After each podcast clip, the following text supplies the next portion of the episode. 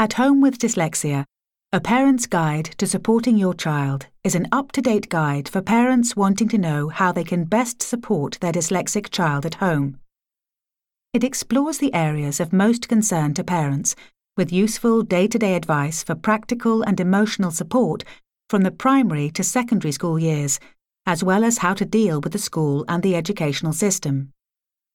There is a sea change in attitudes towards dyslexia, as shown in the growing numbers of famous and successful dyslexics speaking out about their own dyslexia. Successful dyslexics in all areas are communicating that, if addressed properly, dyslexia is not a problem. It can be recognized as an advantage. This is what parents want to hear. In this guide, genuine encouragement of dyslexic abilities and strengths is supported by the success stories of dyslexic individuals in their own words.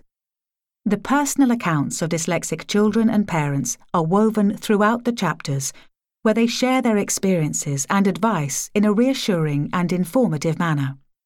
Dyslexia is regarded as genetic in origin. Therefore, this guide takes into consideration the likelihood that at least one parent will also be dyslexic. All references to parents in the book naturally include other family members and carers of children with dyslexia. Both boys and girls may be dyslexic, and this is reflected in the referencing of both boys' and girls' experiences throughout the book, giving a balance between genders. As a powerful introduction to the changing attitudes towards dyslexia, Nicola, an art critic in New York, reflects with heartfelt honesty on her own experiences of having this learning difference. She shares her feelings about its challenges but also its rewards, and finally, her hopes for the future that being dyslexic will be something to celebrate. For me, the term dyslexia has changed since I finished college and secondary school. At the beginning, I didn't know what to think, other than that it was a definition to do with the fact that I couldn't spell great or read to the level that I should, yet I hated having the word stuck to me.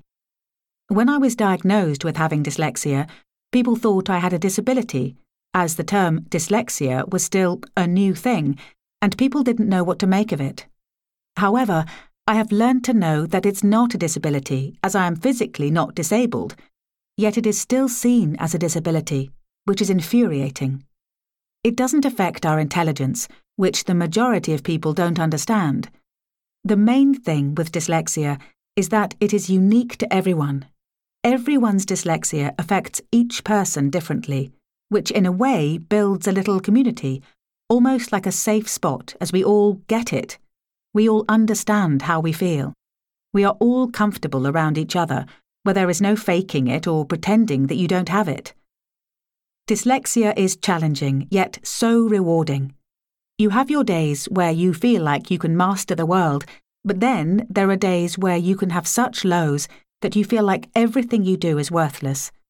Dyslexia can be my best friend, yet my biggest enemy. Overall, the last few years I have grown to love being dyslexic, yet I don't like to tell people that I have it unless I have to. In my opinion, even in the 21st century, there is still a taboo around dyslexia. Companies, schools, and people don't know enough about it. They get embarrassed and shy away from it. I hope that dyslexia stops being referred to as a disability.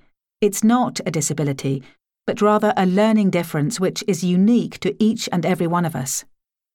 I think we need more famous actors, business people, chefs, and other well-known people who have dyslexia to speak up about it and open the conversation about the challenges as well as the great things that come with being dyslexic.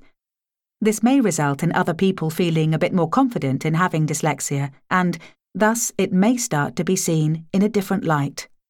Nicola, art critic.